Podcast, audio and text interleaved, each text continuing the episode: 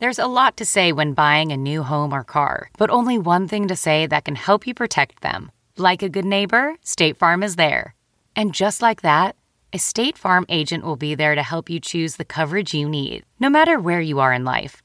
When you need coverage options, your State Farm agent is there to help, on the phone or in person. Like a good neighbor, State Farm is there. Say goodbye to performance robbing engine deposits with Shell V Power Nitro Plus Premium Gasoline. Hate to break it to you, but lower grade fuel can leave deposits in your engine that build up over time and leave your engine's performance severely lacking. Thankfully, Shell V Power Nitro Plus removes up to 100% of performance robbing deposits with continuous use in gasoline direct injection engine fuel injectors. Download the Shell app today to find your nearest Shell station and rejuvenate your engine with Shell V Power Nitro Plus Premium Gasoline. Fuel up at Shell.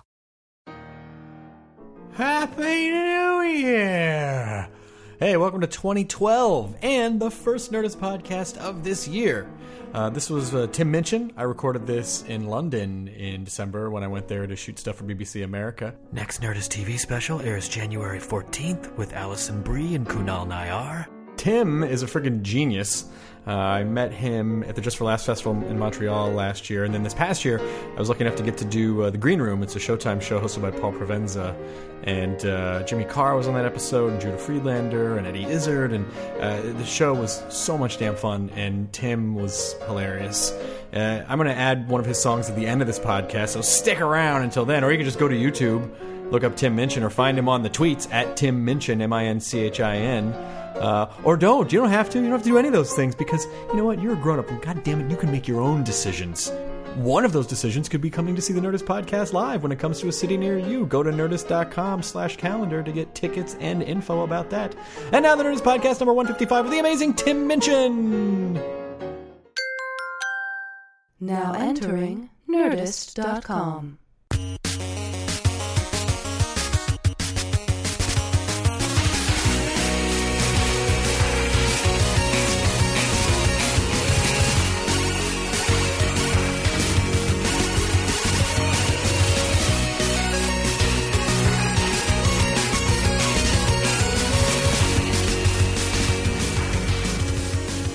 Fuck 'em. Fuck 'em is the opening salvo for the podcast. It is. Uh, fuck them. Welcome. Was this is a language free? This is this is a podcast, isn't it? It is language dense, but you can swear as much as you want. Excellent. Um, Tim Minchin this is really this is great that because we're usually not remotely in the same part of the world. No, we, we, we usually make a a thing, make it a point to uh, to make sure as far away apart, far apart from each other as possible. But this time it was unavoidable. It was a problem, yeah. Yeah. But I think it's good. We're making lemonade out of the lemons of our proximity. These proximity lemons have really Yeah. yielded some. It's been a good year for proximity tasty, lemons. a yeah. tasty pulp. Proximity lemons. Um, Sounds like a band. It's our band. We're the proximity lemons. We're gonna, but but the trick oh, is Wembley! The trick is we can never be in the same venue at the same time. One person has to be in one venue and the other has to be in the other venue. And you need to be watching both shows at the same time to understand. Yeah, it's you have The- to put one sort of sound source in one ear because Yep. it's a stereo thing, Yep. and I think we just need to wait for broadband to get better. But we can just stream it. as soon as that happens, gonna be really good. It's going to be great. Your build, your your uh, office space is pretty cool. Yeah, I painted the the walls blue in order to make it feel less unblue. Yeah. Uh, I bluified it, and I put there were all these mirrors 'cause it used to be a dressing room, and I put black cloth over the mirrors so that I didn't have to stare at my stupid face. Because you know when you're sitting in a restaurant and there's a mirror or something, and you're sitting opposite it, you can't help but look at yourself. Mm-hmm. Uh, even for the sort of Schadenfreude of of the the awfulness of your own head, um, in some people's cases. And I thought that'd be a problem. Although by the time we finally got round to blacking out the mirrors, I'd sort of stopped noticing myself. So You've desensit. You were desensitized to yourself. to my own image, yeah. I- Which happens a bit in this game anyway. My uh, the the hotel I'm staying at, there is a full mirror to the left of the toilet Right. So you have a full view Watch yourself poo. for uh, or anything. You, if you're urinating or blowing your nose or just Blowing your load. blowing your load against the back of the British Disgusting. toilet. It's disgusting. But No, it's I not. It's travel natural. a lot. Yeah, that's right. and you know it's, a lonely lonely. time. It's very lonely. And hotel rooms make you feel sexy, don't They- they? I well, they used to. Before I started staying in them all the time, it used to trigger this sort of hotel room, find someone to have sex with or, or solve it some other way Right. sort of response. But now I've lost that. They're not sexy to me anymore. No, no, no, no, no. It's really just a place to go uh, drop your stuff for a few minutes and then go work and then. Uh, What do you do in hotel rooms? Do you watch telly? I never watch television anymore. I just it's just all uh, internet, Yeah.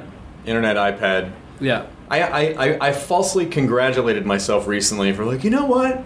I really used to think I was addicted to television, and I never watch television anymore. Let me just go back onto the internet. Yeah, that's right. Oh, okay. I, I, I think I'm seriously addicted to looking at stuff online, like Twitter and social networking bollocks, email.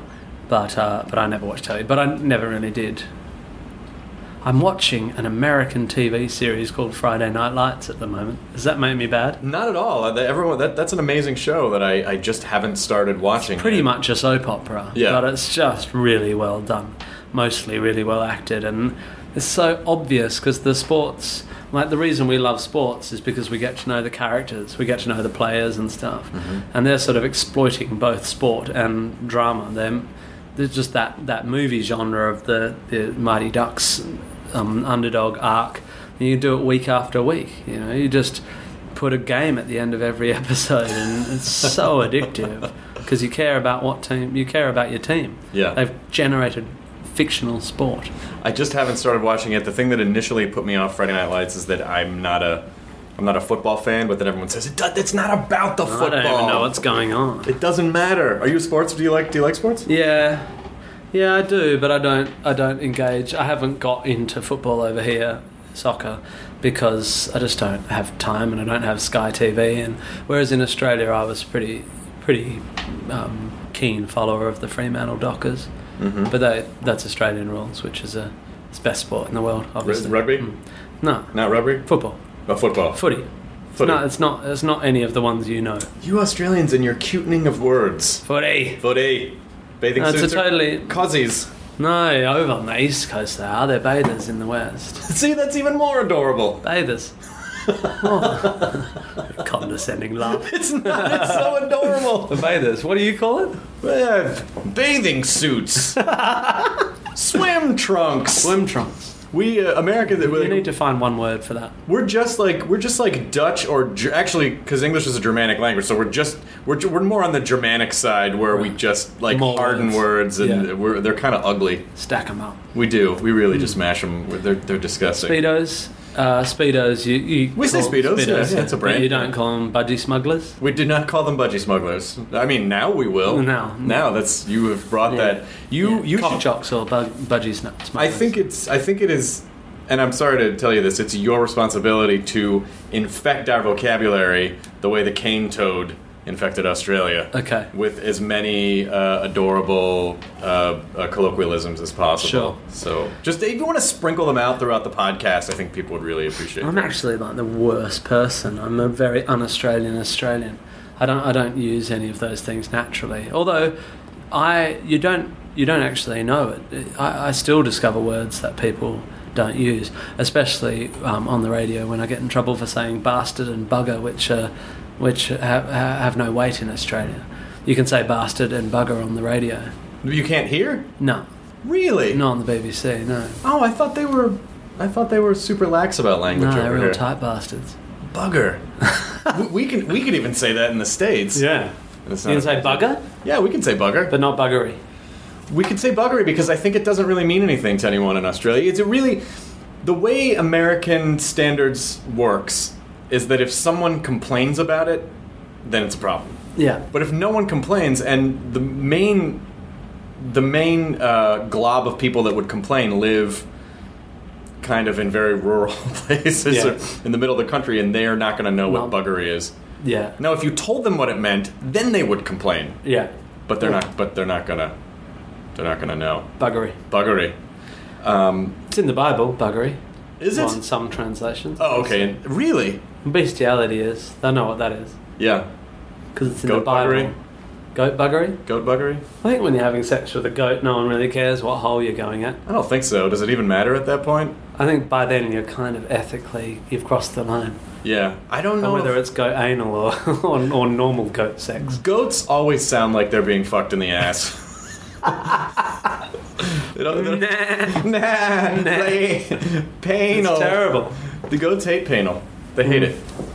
Where? How did you get Poor from? goats. I've never been to Western Australia, which you're from Perth, Uh, yeah, and I've never, I've never, I've never been, I've never been to Perth because there is a, there's a lot of ground to cover There's a between desert. between Eastern Australia and yeah, is, a it- whole lot of nothing. is is is is that sort of middle? What is it? Alice Springs? That the middle of Australia? Is it, is it inhabitable at all? Well, it depends who you are. I mean, Alice itself has a, you know, I don't know how many people live there, but it's not many. Mm-hmm. But it's some thousands or something. Um, but I think it, it's mostly. I don't actually know the history of Alice, what it, whether it grew up around tourism or something. There's a train that runs from Darwin in the north through Alice down to Adelaide in the south, um, which is about the height of the United States. I mean, it's a big and you only hit one town. You know, there's a lot of space in the middle of Australia, but Alice is not.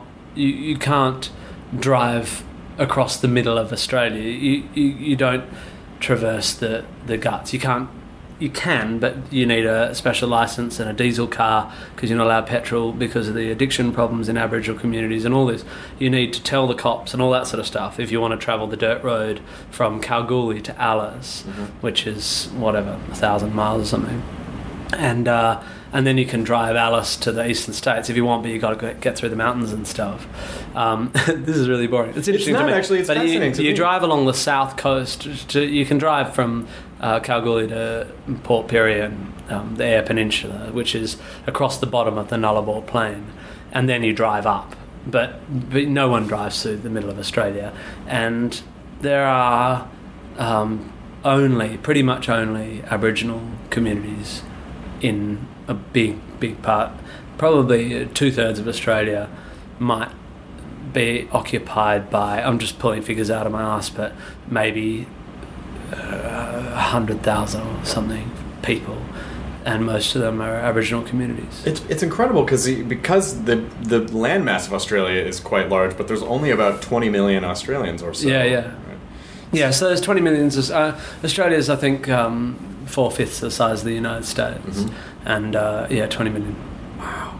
What's Perth? And most of them are within uh, the the five percent of land on the coast or just all in the Yeah. coastal region. What, what what's what's Perth like? I mean, in, in comparison to, to Eastern Australia, like Sydney, Melbourne. Well, I don't know. Uh, uh, It's very hard when it's your hometown to have any sort of judgment of it, but there's there's two million people in Perth or something. It's very very beautiful. It's got a big, wide, amazing river and and a, a mountain. It's not really a a mountain, but a, a big steep hill uh, called Mount Eliza that overlooks the river, and so you can go up to what's called Kings Park, which is a huge bit of untouched land in the middle of the city, and acres and acres and acres. I, I don't know what it is, a thousand, thousand acres or something, and look down over the whole city and the river and stuff, and then you drive 15 minutes the other way and you hit the Indian Ocean, which is just Wow. on any day.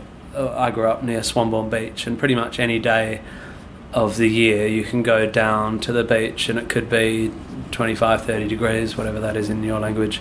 You know really a nice perfect day and there'll be three people on the beach and sort of just acres of white sand. And and yet uh, you know you can get good coffee and great food and great wine and I don't, I'm not this sort of I don't know. There's definitely something about Perth that makes people a little uh, defensive or or uh, paranoid about other. It's, it's got a little bit of small town stuff going on, Oh, gotcha. but not a small town, but isolated small town. Right. So it's a big thing to go to the next town. When you live in Perth, you got to get on a plane to get to Adelaide, and that's the next town. Basically, I mean, you can go down to Albany, which is six hours away, and I think it's got four hundred thousand people or something. I've never. I, I, I always kind of toy with the idea of just kind of going into Sydney and then like, oh, then I'll go to Perth and then I'll fly over to New Zealand. And Yeah. But it actually is a tremendous It's all amount big. of travel. It's all big. Yeah, it's like popping to LA. It's the same from New York. But Yeah. you, you should do it one day. But do it and take three weeks and go down to the southwest into the wine regions and then go up to through Kalbarri up into the Kimberley. It's insane and change your life. It's beautiful. Was there any? Space Is there any kind of comedy scene in Perth, or were you, were you? Did you start more in the music scene and then kind of drift into yeah, I was comedy? sort of music theatre. Yeah. So I didn't really. I wasn't doing comedy when I lived in Perth um, at all. I did a bit of uni theatre sort of comedy, and actually I had done a couple of things with with a couple of friends that you'd say is comedy, but that, that's more putting on theatre shows, putting on sketch shows, sort of thing. There was one venue in Perth that did comedy called the Brass Monkey, a, a room, and uh, stand-ups did stuff there, but I never went. I never watched comedy either. Um, so the answer is no. There's not. was- You certainly could live as a comedian in Perth unless you're on the radio. Good Oh. morning, Perth. So th- those are pretty much the same everywhere. The morning radio shows. Yeah, that's right. Um, there's not really anyone in Australia making a good living out of stand-up, um, unless they're a radio or TV presenter at the same time. That's why people like me live here because the vast majority of what I do is live. Um, yeah, I don't really do much TV or radio except when I'm trying to flog a DVD. Yeah, but you. But I know that you uh, play the biggest venues in England that you can play, like the O2. Well, not the. I don't play stadiums, but yeah, the biggest biggest indoor arenas you can play. That's that was my last tour. I'm not going to do that, even those if I like could 12, sustain that. 12 to fifteen thousand. well, ten. I peaked at ten. Oh, okay. At the O2. Oh well, all right. I know. Uh, but that was a sort of stupid experiment, and uh, had an orchestra, and we needed to play those venues to make it pay for itself. But yeah, I mean, it's incredible here. You can you can play a lot of shows in a year, um, and and specialize in live. And it's been interesting for me starting to work in America because uh, there's plenty of places to tour. You can tour endlessly in the states to colleges and theaters and towns. Uh, and be a live guy, but the culture of live isn't there. You have to sort of try and train your agents and managers and booking agents you, to realize that the live is an end in itself because in the States it seems to be. So, you know, so once you've done your few years of having to do the live, you'll get your TV show, right? Right. Or you'll get into film and you go, well, I, no, no, I want to, I'm a live performer and I write musicals and I suppose if some amazing script, script came up that someone wanted me to act in, I would do it because I used to be a, an actor. But um, but that's not why I'm a comedian. I'm not a comedian to try and not be a comedian. Yeah. Um, I'm a comedian because I do concerts that people laugh at. Well, it's there, there's a weird sort of back and forth with live performance, and because you you need to be able to sell tickets in the states, which is very hard because our country is very big, Yeah, and so you need to do television and film in To order to, to get people back out. So it's this. I feel like it's sort of this constant back and and forth. egg thing. Yeah, yeah. Have I done enough public stuff yet so that I can get 800 people to come out? So, not yet. All right, I'll go Yeah. back and do more. Yeah, Oh, now right. I have. Okay. Yeah, and then you go to live. It's, yeah, so you need to do the live to earn the to earn the right to do telly, which in turn, uh, you know, facilitates your desire to play live. Yeah. When did you start figuring out, or when did you decide to sort of drift into the comedy world then? It's um, October the 11th, 2003 or something. I could find the date. I did, um, I was playing a lot of piano for sort of cabaret acts and stuff and playing in original bands that weren't sort of taking off mostly because I had to earn money and playing in cover bands and doing whatever came up, Mhm. acting in plays when that came up and uh, but really wanting to when I moved to Melbourne in 2002, I thought I wanted to really push the band thing, try and get a record deal, and on the other hand, try try and be an actor. I wanted to be a acty, bandy guy, Mhm. um, but actually they were both the wrong thing to be doing. But well, not really, because what what that what that did is made me very frustrated because I couldn't get an agent because I'm not a trained actor and I I uh, had only worked in Perth and no one no, that that has no credibility in the in the big eastern states. And uh, and as I say, I was in a bit of a catch twenty two situation with the music thing because I'd do try out nights with my original band, and the venue would go, "This is great, come and play Friday or Saturday," and I'd go, "I can't, I'm in a cover band. That pays me whatever, but at least it's guaranteed, so I can't let them down or I'll lose that job, and I can't afford to only do original." So I was in that trap, you know, just like so many people are in different Right. versions of it. You know, I have to be a journalist to be a writer, which gives me no time to be a writer, whatever. And uh, but I did this thing in 2003. I was playing piano for my friend Eddie Perfect, and we've both been on this sort of um, mission to see who could write sort of the most. He's a serious muso, and we were both writing satirical stuff, but relentlessly being musically good as well. That was trying, you know, trying not to let the fact that we were writing satire uh, allow us to take the easy way out. We really sort of pushed each other a bit. And uh, I booked a room in the Melbourne Fringe Festival in October, gave it a title, made a show image, got my friend to draw a weird show image, called it Navel Cerebral Melodies with Umbilical Chords. And. Um, and uh, just booked a room and said I'll I'll do a ninety minute show, and uh, then I had to figure out what that show was. And basically, what I did is took all my stupid songs and wrote a couple of extras and a poem and a bit of monologue about stuff. And I was really seeing it as cabaret, not as stand up, not as comedy. And uh, did that for about eighteen months, and then stuck what I had come up with in the Melbourne Comedy Festival in two thousand and five which is when I really made the change from calling it cabaret to calling it comedy. It went good. it did, but I, but that's a that's a great. I mean, for a lot of people who, because a lot of like people who want to be comics or want to be writers, whatever, listen listen to the podcast, and a lot of them always say, "How do I start doing something?" And that's an interesting way to start, where you go, "Well, I just booked the show, and then I had Yeah. to figure it out." Like giving yourself that kind of a structural deadline. Yeah, yeah. That um, fear, uh, uh, fear is the great motivator because the hardest thing about doing anything creative is that it's really hard to motivate. It's really easy to procrastinate, easier than if you've got a job that has a very designated and structured aim and a paycheck, which implies a certain level of uh, um, you know work. If when you're trying to just make stuff, you've just got nothing unless you impose those deadlines on yourself. You won't do anything. Well, I won't anyway. I don't wake up in the night and go, I need to write a song. I used to when I was young, but not not for many years. You just have to scare the shit out of yourself. So booking a venue, I it's the best thing to do. Having said that, I, and I've always done that. Even when I was playing original bands, I wasn't very good at doing the sort of weekly gigs. I just record an album, book a 500 seater, and say that's my launch. And it's because of this sort of theatre background that I've got, where a show is something you put on from scratch. I've got a, a a show mentality. It always has been for me that you put on a show, and my comedy reflects that. You know, it, it, it's not stand up; it's a show or it's a concert or something, but it's not. I've never done five minutes ever or ten in a club. Um, I might have recently because I, friends asked me to, but I didn't come up that way.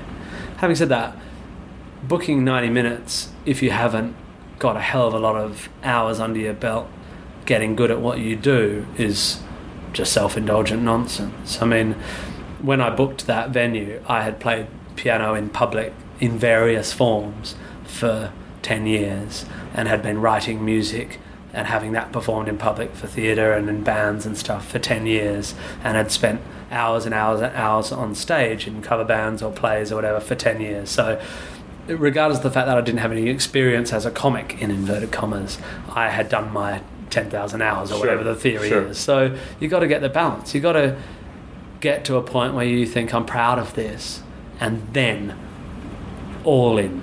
You know, once you got to a point where you think this is different and I'm proud of it, you go all in every cent, every hour, all, all your fear. You just go all in because everyone's trying to do it. So if you don't go all in, you're fucked. Well, and it also it, it you can tell when someone's not either comfortable or confident with what they're doing, and the audience.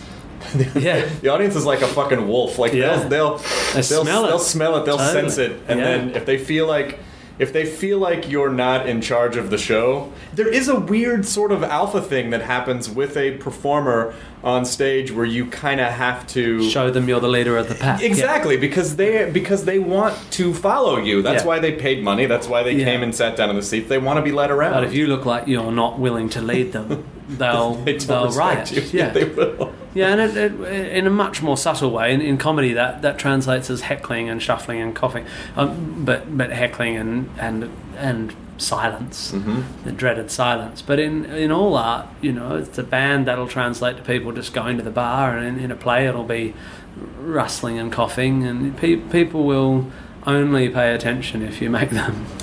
You did an amazing show the other night at uh, at the Soho Theater. Um, Matt Kirshen saw that I, who is a, a wonderful British uh, comic, saw that I was in London and said, "Oh, we're doing this show at the Soho Theater, and Paul Provenza's running it, who I've known for 20 years." Yeah, and it was a such a simple genius idea that had never occurred to me before in the years that I've been doing comedy. Been an improvisational stand-up set yeah. where you have to go on stage and then they project a series of topics throughout your set that you have to hit but you have to make it seem like this is the set that you have been Yeah. that you have perfected It's just an years. improv exercise, but there's not really the the audience and you see the topic at the same time. Mm-hmm. So the the topic is projected onto the wall. It hits the wall, and you have to be talking within seconds. Uh, and I was so scared, but it is it is a brilliant idea, and and it's brilliant not not because most people have the capacity to make up stand up comedy in the moment. No one does, uh, and nor nor should you be able to. If it was that easy, it would. You know, there are people who can be funny just talking, but but uh, but if you did that without telling the audience that this was the structure of what we're doing, it would rough. not go well. You know, but the audience is in on it. They know that you are seeing the topic as they see the topic, and they they're carrying around all their baggage. They're going, "Oh my god, I would just." die and they're sitting there thinking what would i say what would i say and when you're when i was backstage watching greg proops and all these amazing guys do this i was like blank but when you're on stage you've got a mic in your hand and a light in your face and the adrenaline's running for people like us who have done that a lot it's kind of like flicking a switch so it Right. can be a very very positive thing and because the audience knows that you're improvising they are G'd up and so on the edge of their seats, waiting for you to say something just clever or to turn a corner that they didn't see coming or to just interpret the topic in a way they didn't see coming or to dig up a pun or, or to, to go some circuitous route to landing on the topic, whatever the sort of uh, currency that you play with, they're incredibly enthusiastic in their response. It's a really cool idea. It's- it's- and, and I really enjoyed it, but I was scared shitless. I know I would have because Matt came up to me before the show and he said, "Oh, one of the performers isn't here. Do you want to go up?" And I, my response was, uh, you, you, uh, wh- wh- "When? When? When do you want me to go?" Like, because I'm, Yeah. I'm, the wheels are turning in my Yeah. head. Like, what am I gonna? The same way that you're backstage, kind of blanking. But that's that is the perfect distillation, I think, of when you can get your brain out of the way. You're okay. When you're backstage and you're thinking about it, your brain's in the way. Yeah. When you're on stage, you're just you just kind of fucking shove There's your no brain out of the way and go. brain. We Yeah, gotta there's no we gotta fucking the- get in this. no room for the second layer for the for the uh, self um, editing layer. You just you, your brain's entirely on the next thing. It's a bit like playing sport. If you've played much sport, you know you don't actually have space. You're just thinking about the game, and it's it's. I, I thought it was a really interesting experience and gratifying for me because um, they put a keyboard on stage for me because obviously playing uh, funny songs is my stock in trade, and I'm very able to improvise songs, and and it's and you don't have to be very funny to make a song funny if you're improvising it. You just have to hit one rhyme or land on a on a tagline that sounds like a pop song, and uh, and I. Uh, and I was glad that I was there because I thought I'll I'll probably just go straight to the keyboard and and and kind of wow them with song improvisation because that's something most people don't understand. Um, but I didn't. I stayed. I stayed up at the mic, and that was my mission to go to the piano as little as possible. And I basically went once, I think.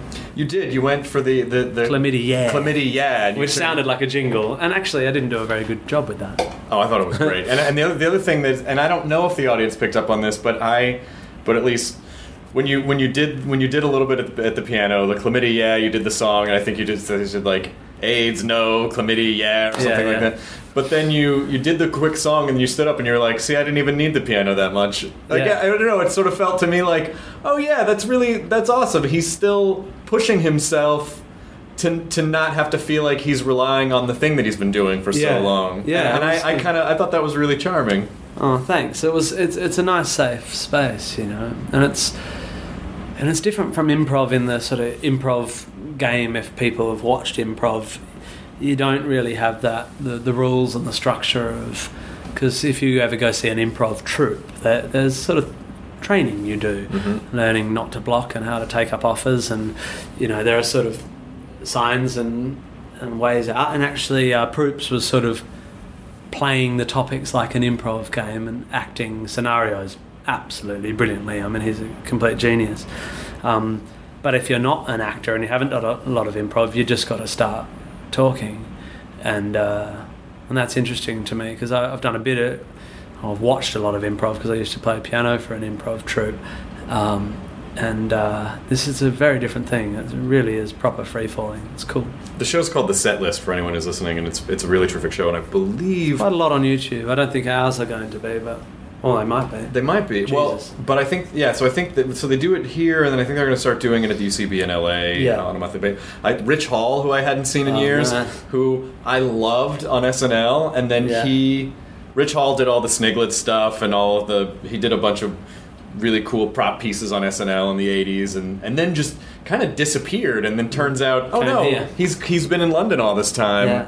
and he's he's pretty pretty hugely successful here. He's, he's yeah, he does great. I mean, I remember watching Rich Hall on some stand-up, you know, Royal Variety show or something in the '90s when I was still in Perth, and thinking, "Oh my God, that man is the funniest thing I've ever seen." Yeah. Just that dry, totally deadpan, and, he's but got a smart little bit of as well. and- Sniglets. yeah, and he, he turned he turned his set list into into just a straight rant where he just kind of got in the audience faces and it was Yeah. it was uh, and I stayed on and played piano under him. Oh, did you see him on I a did- night without me? No, no, I- yeah, I did. I saw Oh, him on right. night without you. I saw him on night without you. Yeah, yeah. Well, when we were on our on our one, I played piano under him. It was, I think he, I think he thought that was a good idea. I don't know whether he regretted having me on stage. How do you keep pushing yourself then? If you if the whole idea is that you need to put yourself in uncomfortable situations and you need to sort of scare yourself and you you know when you after you've played for 10,000 people and after you've done you know like all the British television shows and how do you how do you manage to keep doing that? Well, I think it's about making. Uh, It's, uh, I guess related to what I was saying about booking a space if you haven't done the hours. The the it's about finding a balance between doing things that challenge yourself and not being a self-indulgent dick. Um, so so I want to in the next couple of years uh, write another musical.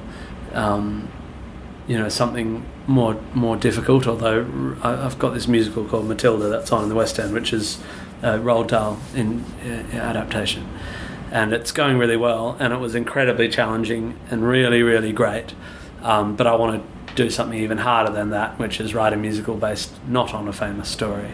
Um, so that's something I want to do. I've, I've been a songwriter for 20 years and I've never done a studio album, and I think I will be um, judged. Uh, and that's scary to me because I because when you're a comedian, if you go, I'm going to write an album of not comic songs now, um, that that's putting yourself in a very judgeable position.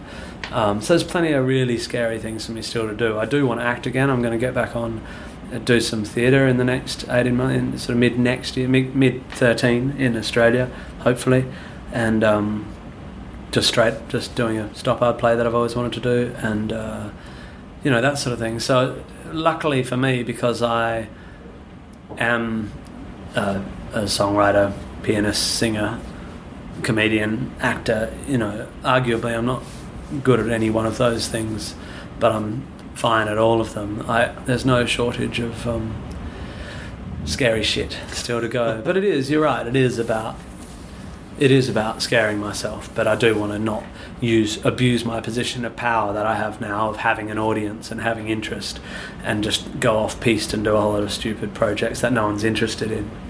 But uh, I really believe in changing it up as much as you can.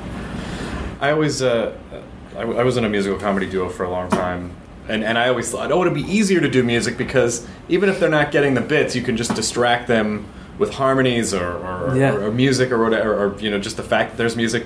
But then what I found is we stopped playing comedy clubs because our songs weren't jokey. Yeah. They were sort of like sketches.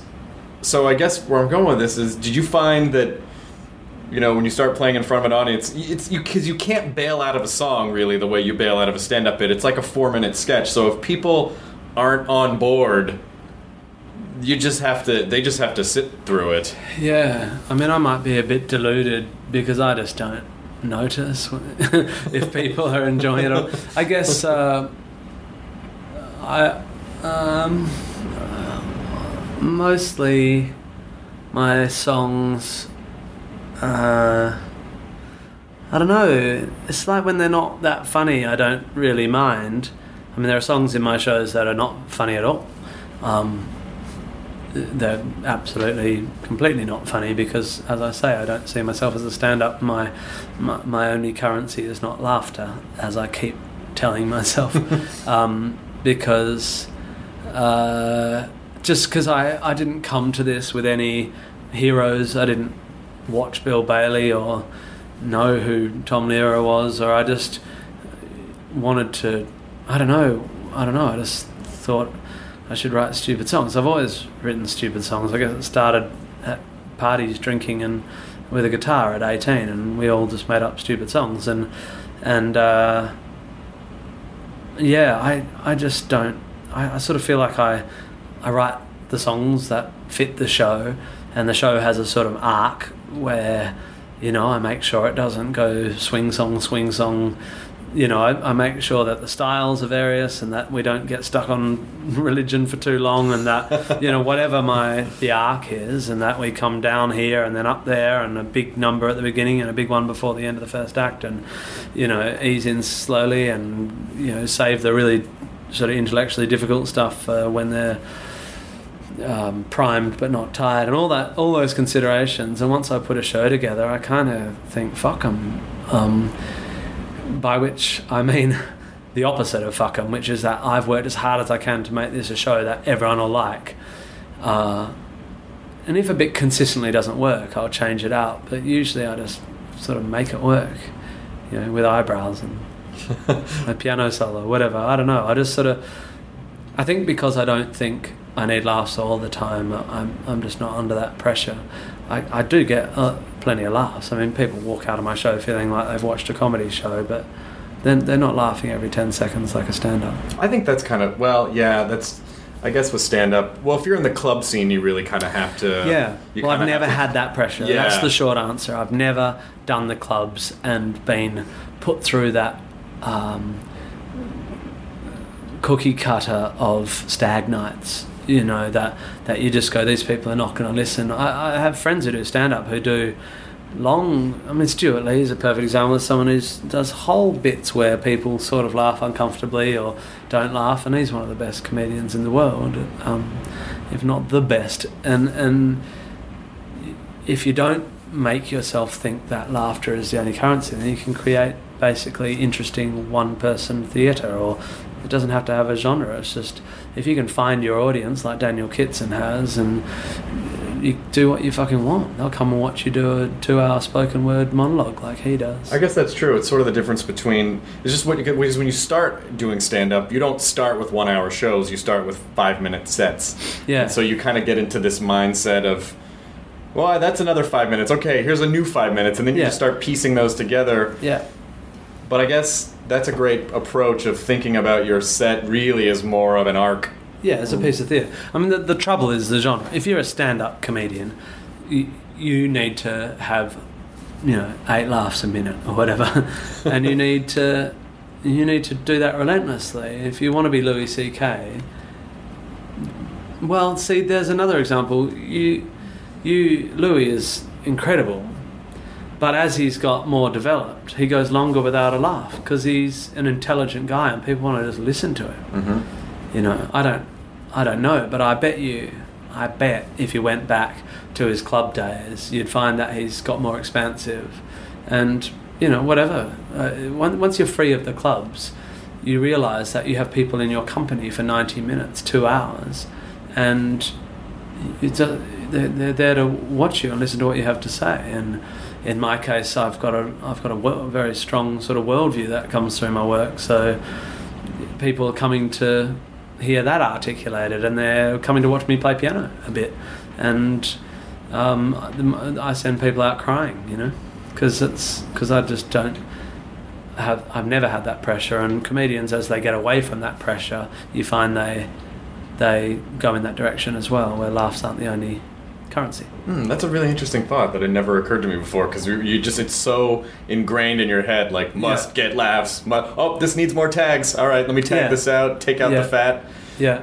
Well, see, people, comedians listening to me, or, or anyone listening to me that doesn't like my work, will go, "You're just making excuses for not being funny," um, which might be true as well. But it doesn't really worry me because I never called myself stand-up comedian. I've never. All I wanted very early on, I went, oh, "I'd be love to. I'd love to get to the point where the journos stop saying, well, his stand-up's not as strong as his, his songs, or." or he's like a young Bill Bailey or comic musician. Like I can't. I wanted desperately to get to the point where people just went, "What's what's this guy got to offer us this year?" Because we always go to his shows and we always enjoy them, and you just become a bit. Your your name becomes your category, mm-hmm. and I think I'm sort of there. Um, here and in the states, interestingly, I'm sort of there as well because people tend to come because they've seen Storm or the Pope song. They come because of the worldview. They're not coming because they saw a stand up and they saw the word stand up on my poster and went, oh, he might be a bit like Louis C.K. They're not coming for that. They're coming because they've seen a particular um, set of ideas presented, I think. I think the first time I saw you was in Montreal in for just for laughs in 2010, and we were doing those weird club soda shows, which Yeah, are those yeah. early the club soda shows. Uh, there's a there's like a best of the festival that they do every night of the festival, and it's like a seven o'clock show.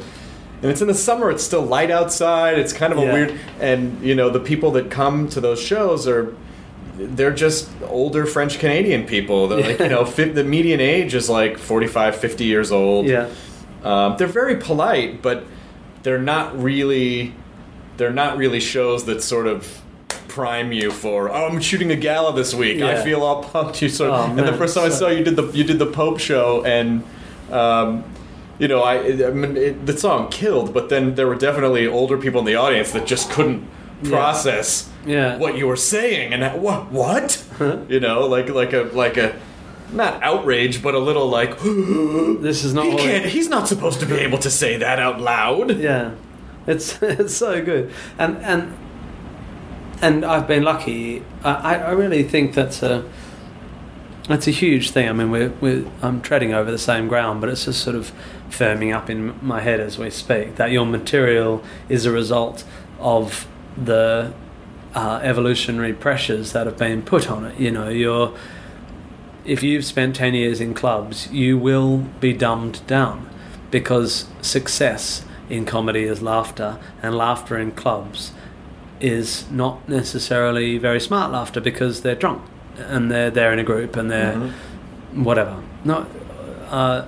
that that sounds condescending, but it's, it's just the atmosphere. It's not that they're not smart people. It's that it's a club and you got ten minutes and you got to deliver your stuff and everyone's pissed, and so that that's the the pressure and the jokes that don't survive that pressure die like like uh, attributes in a species. And uh, yeah that's you know, great. I love to hear you say that. I love and to so, hear you say that. so Montreal, you know, those sorts of things, are, which is quite a corporate festival where the crowds are not really necessarily comedy crowds and stuff. That stuff can be damaging if you think about it. If you if you let yourself worry what the Montreal crowds think, you're you're fucked, you know, because you you shouldn't let Montreal crowd. I mean, I love Montreal, and often there are great crowds there. But those corporate show, those mashup shows called Down Under, and it's seven Australian comedians and all that. Those shows, if you let them influence you, and it's very hard not to because it hurts. It hurts. Your Material dying hurts wherever it happens. You've got to walk off stage, let yourself have your night of self loathing and your morning of thinking of quitting, and then get the fuck over it. And remember that you, you need to allow yourself to be judged by the crowds you want.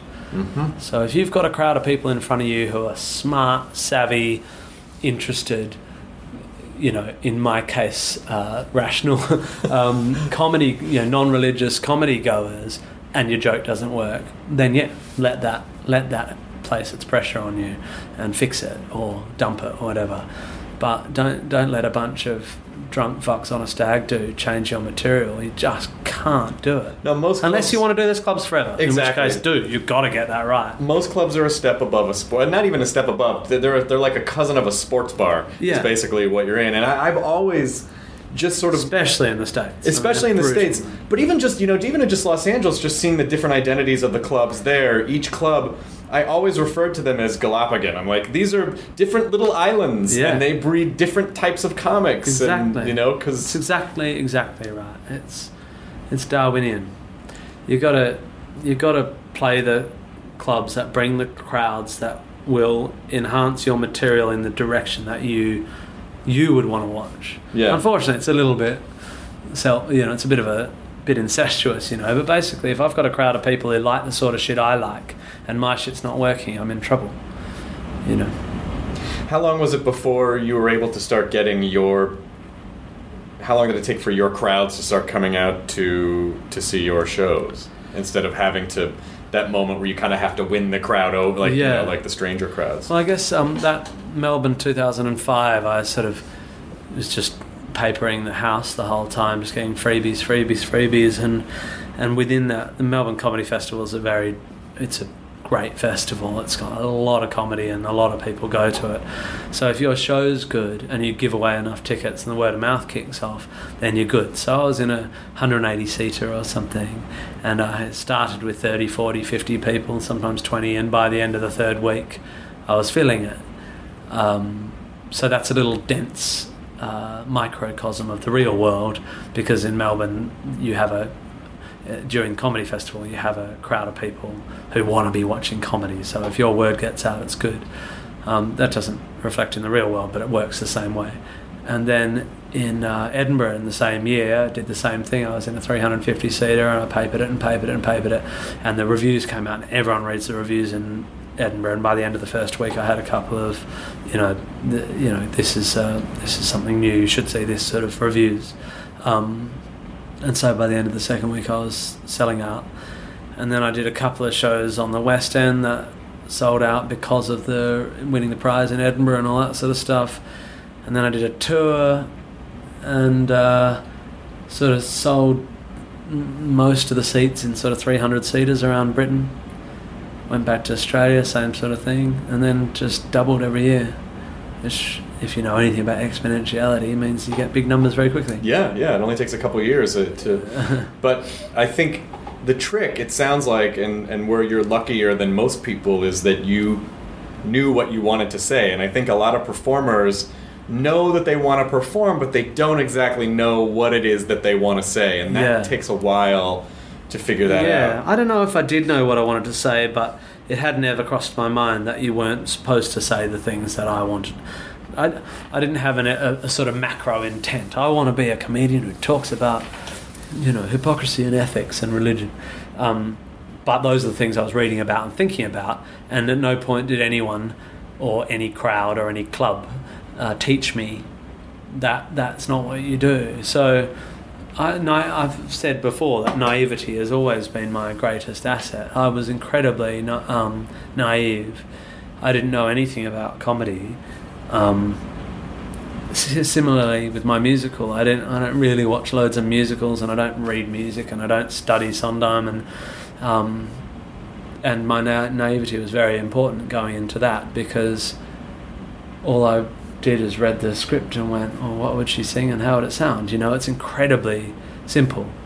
Which isn't to say it's simplistic, but it's a simple process. And um, yeah, I, look, I've been, you know, I've been incredibly lucky. I mean, straight up. Not notwithstanding the fact that I came with some skills because I was 30 and I'd been playing for a long time, mm-hmm. but the fact that my version of what comedy is and my worldview, and it's a conflation of time and place and stuff. I mean, I struggled a lot through my twenties, and when this came, it it, it, it it went really well, really quickly, or quickly for me. I mean, not X Factor quickly, but you know, in five years, it's been really good, and I do think I'm very lucky that there's a certain zeitgeist of audiences, people wanting to read about and listen to and watch uh, stuff about, you know, rationalism and I don't think Shit. I don't think X Factor quick is. I don't think anyone should ever strive for that. I don't No, think you. I don't nonsense. think you should ever want that because if you became famous in a week, you can get unfamous. exactly because you don't have a foundation of skills. You don't have a foundation of. I mean, you have to have enough sort of fuck ups under your belt and Yeah. learning experiences under your belt to Yeah. be comfortable with who you are, and and it's just not. I would not want to. You know, I was 30 when people started listening in a sw- small way, and I guess 33 or 4 before I started getting recognised on the street. And and I'm now 36. I wouldn't have wanted to be any younger, nor would I have wanted it to happen any quicker. I mean, it's it's really a head fuck.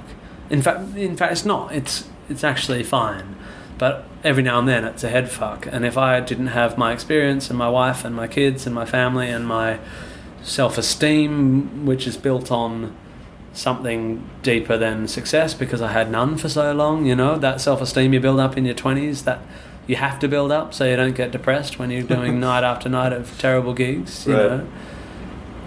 Um, all the all those tools and just knowing what you value because that's when you learn what you value in your 20s. You, you sort of have a pretty good hint at it in your late teens, at the sort of person you want to be and stuff, but it's your 20s that teaches you what what you what you value and and expands your knowledge base and all that stuff. I've got a song that I've never quite written called "Spend Your Twenties Poor." I think, I mean, obviously I'm an optimist, so I look back at my history and think it's a good one. But I do think it's a really it's a huge problem to be rich and famous at 22. I don't know who you are. Who, who the fuck are you if you're rich and famous at 22? Well, I think that's why a lot of people kind of crash and burn because they don't know. Yeah. And also, when you get to that level of success and you're really young, you don't have enough people in your life kind of keeping you in check. who, who you know their motive. yeah, know. exactly. I mean, Bo.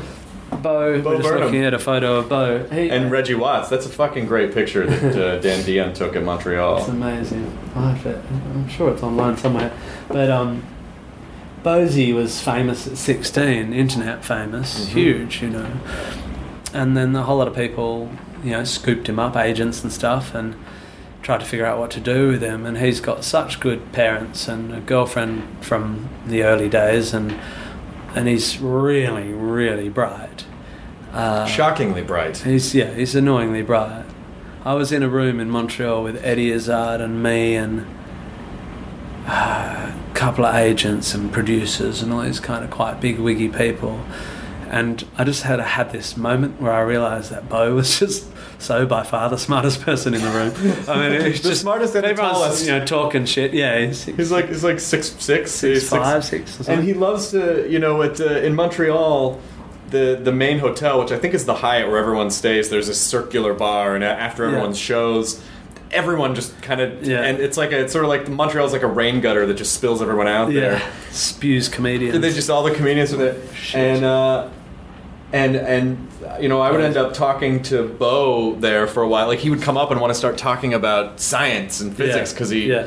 he knows that I love that stuff, and he Yeah. knows he knows way more than I do, and he just starts talking about wormholes. And I feel like I should email him because they're about to they think they're about to discover the, Higgs- the Higgs boson. I'm on tour at the moment with someone who works at CERN. Are you serious? I'm on tour with Brian Cox at the moment. Oh my a science God. show. How are you not seeing the science show? You're going to be gone. I'm gonna. I told you on Tuesday night it's on, but I'm not on. But um, you should see it because they're going to go live to CERN at the show. That's amazing. Yeah, they're close. They think they're going to discover it sometime well, at the they, beginning of next the year. really interesting thing is that CERN have some results that I've seen the paper, but I can't. I don't know what it means, but um, I can't read that language. But uh, um, uh, and Brian has read the paper, obviously. But science being science, of course, they've done a. My understanding is that CERN has done a test And although um, CERN's the only place that can do the acceleration required to do this, there's some other other group. I don't know if it's in another accelerator or just another group working at the LHC, but they they're not gonna they won't look at each other's papers until they're prepared because they don't want to they want it to be blind. They don't want anyone to be uh, biased in what they're looking for and all this sort of shit. It's incredible. It's very very exciting. Um, so as far as I know, sort of today, CERN are getting the results from the CMO or whatever it's bloody called. You know, they're collating their results today, Right. and I've no idea, but something in the eye of Cox uh, made me think that it might be bigger than we think. This data now, it, it might it might be like a serious indication of Higgs. I wonder if that's. I wonder if it, like what the next step is is once they discover this last fundamental piece, if that means that they are going to pretty quickly have an understanding of why objects have mass, or is it like no, no, no, no, no? This was just so that we could begin that Down that. that Well, process. see, it's my understanding of sort of the the fundamental. Um, I mean, I must say, I have no idea what I'm talking about. I can talk about this stuff in the most stupid language. I don't even know what I'm talking about when I'm talking about it. But, but my understanding is that the the sort of central um, equation in quantum mechanics acts as if the Higgs boson is true. The the equation sort of requires Higgs's hypothesis to be the case in order that they can make the calculations that quantum physics makes successfully, predictively, and all that. So it's so, so I don't really under. I could be wrong about that, but that's what confuses me that area because it seems that quantum physics is going about business as if Higgs is right, and that if they confirm that Higgs is right, they'll go, "Yeah, he was right. Thank goodness we've Well- been using done that us. all along." Well done us. Yeah. Um, but anyway, it's you know it's very very. Uh, it, I mean, it's there's a whole lot of space, and we don't know what it is, and it's a, isn't it a step towards understanding dark matter? You know? Well, they're going to look at it. I think. Yeah, I think we know that what's going to happen is they're going to see the particle. It's going to be like opening the Ark of the Covenant. Everyone's going to be like, "It's beautiful," and then they're going to get zapped in the face, and then Yeah. everyone's going to die because Yeah, you're not and supposed to see it. big stone is going to roll after them. And then some weird German guy's going to melt. Yeah. Right next to the Yeah, LHC. okay, cool. Oh, so I mean, that'll happen. At yeah. least that'll be on some sort of. That'll be nice. Yeah. Well, security hopefully cameras. we'll get it live at the gig on Tuesday night. that would be epic. So Bo is Bo really Burnham is such a smart, sweet um, kid. but he's very, very young. Yeah. And every now and then, you see it. You see how young he is, you know. And not that he tries to hide it. He, he's sitting there going, "I'm a, I'm a kid," you know. He couldn't drink last time I was in town. Right. He's only just turned 21, and he's got incredible stability around him. But I'm still worried about him. Even the most stable, smartest kid, I'm worried about him. He's so insightful, so he knows that he's got it, and he's making this TV show for MTV, and it's going to be really interesting and quirky. He's never made the obvious decision. He's how many twenty-year-olds in, in, in the states, given um, millions and millions of YouTube hits, and all these agents going, "We're going to make you a star," which is what they all say over and over again until you start not being able to hear the words. What sort of how many American kids would go? Oh, sorry, I'm going to Edinburgh. I'm going to the Fringe. Oh, I, I mean, I I think Bo and maybe five other people because our whole culture is built around like, no, no, no, you need to be on TV and be famous Yeah. as quickly as possible. And America is where everything happens. Yeah. I, I mean, it, I, I, I suffer that when I come to America. This kind of, what, what, what do you mean you're going home? this is, you're here. You've arrived. Where are you going? Come back. I mean, I'm going. I'm going to England. Where this is the biggest live comedy. Nah, nah, nah, nah, nah, nah. We'll, we'll take a lot of their shows yeah, and then just right. make our own version. Yeah, exactly. That's right. No, we'll make a yeah. Well, you'll be fine. You'll be fine. You'll be fine. Yeah. Uh, and then Reggie Watts also in the picture, who's who's is genuinely one of my favorite people in the world. He's so good. He's another so he's another one of those guys that you talk to and you're like, you're a lot smarter than I am, Reggie yeah. Watts. Oh, he's well smart. Yeah, he's an interesting guy. He treads that sort of hippie line.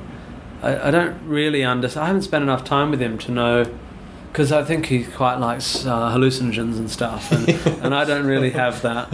Um, I don't have that side of me, so he's kind of a bit of a um, um, a, a mind traveler, you know. oh, he And- definitely. and that's his sort of view on the world and I'm this sort of hyper rational guy but he's he's I mean he's basically really smart and I sort of have to strain to keep up. He's good.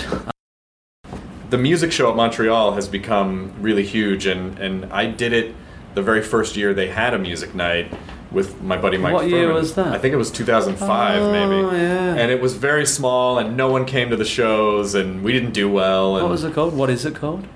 I, my, my thing? No, what do they call the show now? Oh, I don't remember. Was, oh, uh, I think it was. I think it was called Amped or something. It's still year? called Amped. Yeah, okay. yeah, yeah. But Right, it wasn't. Amped, It wasn't it called wasn't. Amped the first year we did it. It was the music sh- Yeah. show or something. And, and no one. It was late night show at Club Soda, and no one came. And like I said, no one came. And then, uh, but you know, in, in the years since, people like yourself and Reggie and Bo like have really made it the show to go to to the extent that they shot it this year, didn't they? Yeah, well, in 2010, Like they shot as a television special. I, I think it was last year, unless it was two years ago. That year, that photo was taken. Reggie and me and Beardyman and oh Bo. yeah, of course.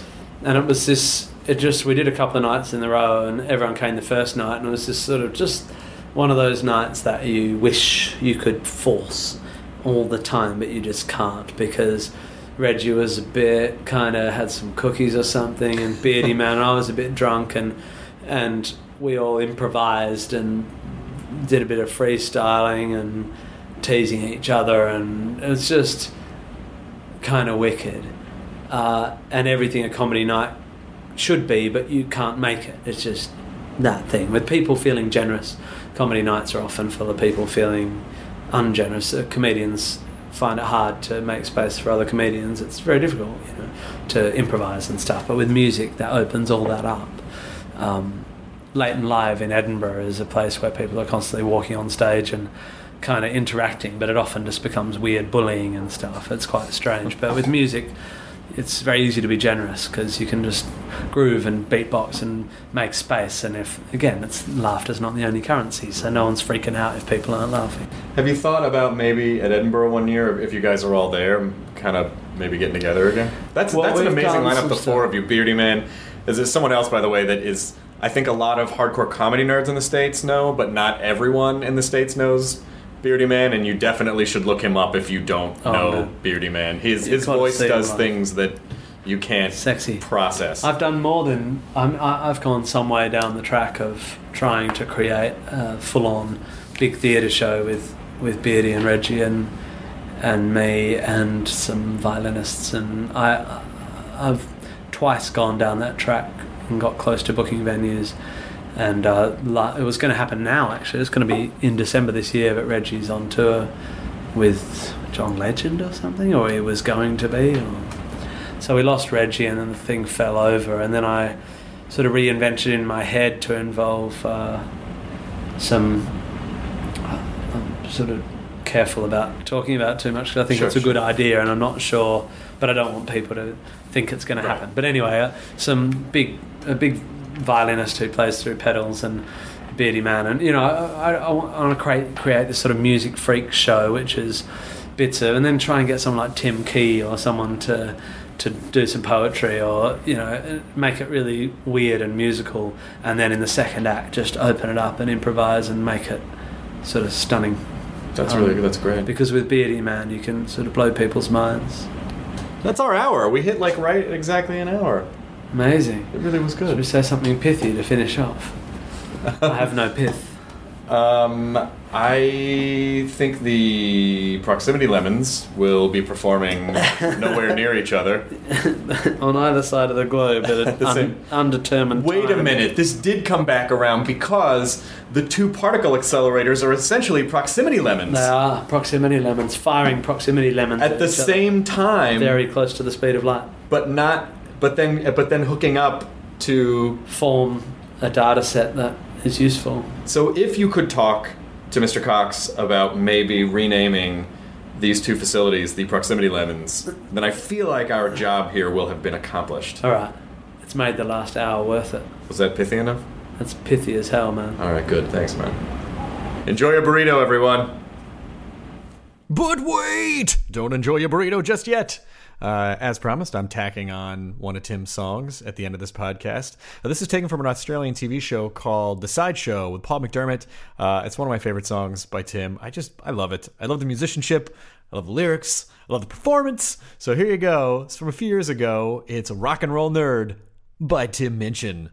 Yeah, on KNRS Radio. Oh, God, sorry. Old radio habits. Bad host. Bad, bad.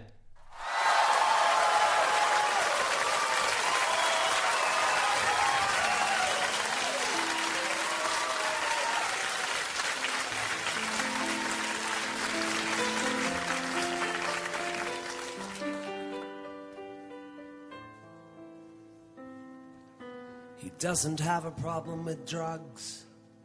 He just doesn't get them. He's fine that his mates have tattoos, but he thinks they'll regret them.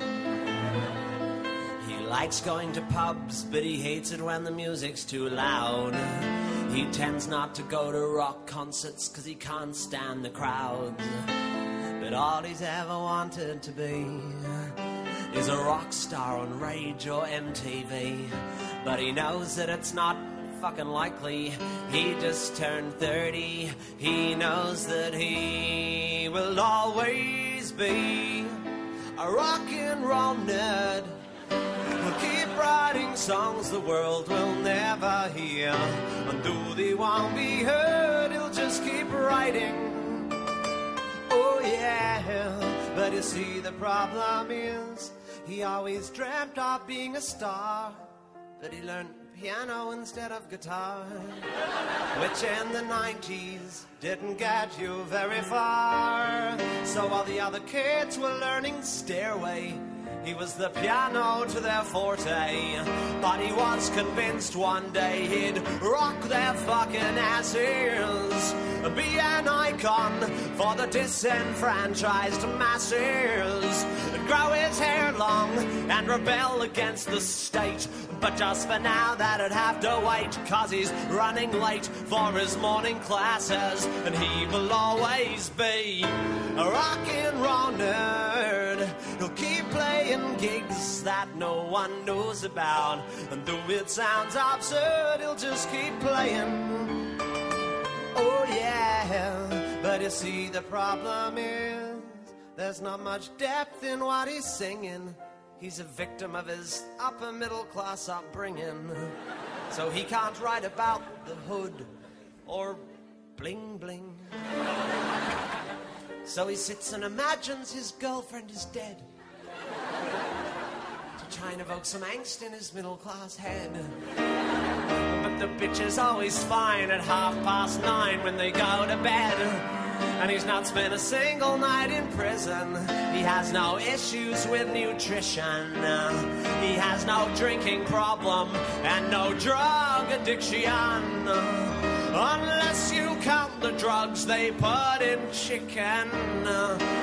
And marijuana always tends to make him cough. He doesn't look good with his t shirt off, and when he tries to act tough, you can tell he's tricking. Out late, a popping pills and having fun. He goes home and showers and gets a good eight hours. He gets thrills from his morning run. And while his mates will go on dates, are taking speed and drinking cans of Jim Beam, he stays home and cooks, calls up with the book with the girl he's had since he was 17. Cause he's never really been part of the scene. Give him Guns N' Roses, he'll take Queen. He's more into Beatles than the Stones. He's more Stevie Wonder than Ramones. Owned a panel van. He never shot a Pantera band. He doesn't know the difference between metal and thrash. He couldn't tell you nothing about Axl and Slash. He likes Ben Folds and the Jackson 5. He knows all the words to Stay staying alive. And though he wants to be all crunchy and cool, he spent 11 years at a private school. So it don't matter how he tries. He cannot hide behind his rock and roll lies. Cause you've either got it or you don't. Yeah, you'll either rock it or you won't.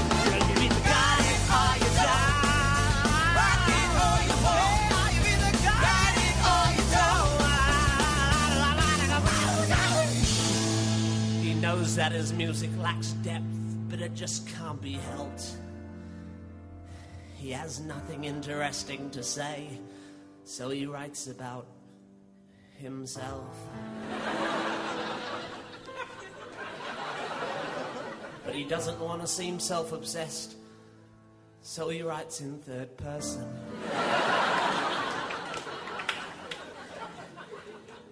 in an attempt to seem more rock and roll, but he suspects it's not working.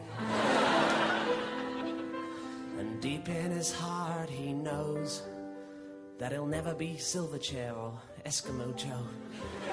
and even if he was quite pretty with small pants like Kylie, he knows that he will always be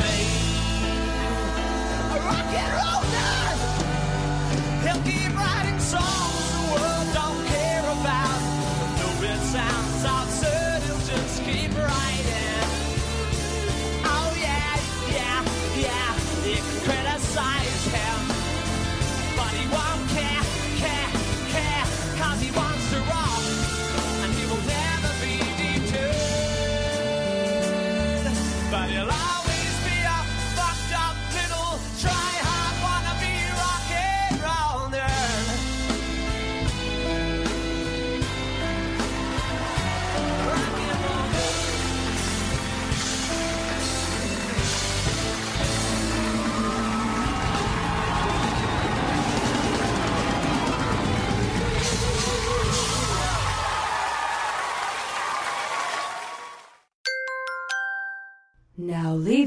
Nerdist.com. Enjoy your burrito. This episode is brought to you by the effortlessly scrumptious bite of Skinny Pop Popcorn. Imagine this perfectly popped, endlessly delicious kernels, a symphony of just three simple ingredients popcorn, sunflower oil, and a sprinkle of salt. No compromise, just pure snacking freedom. And hey, if you're up for a twist, dive into flavors like zesty white cheddar to sweet and salty kettle. Every bite's a delight, light and oh so tasty. Shop Skinny Pop now.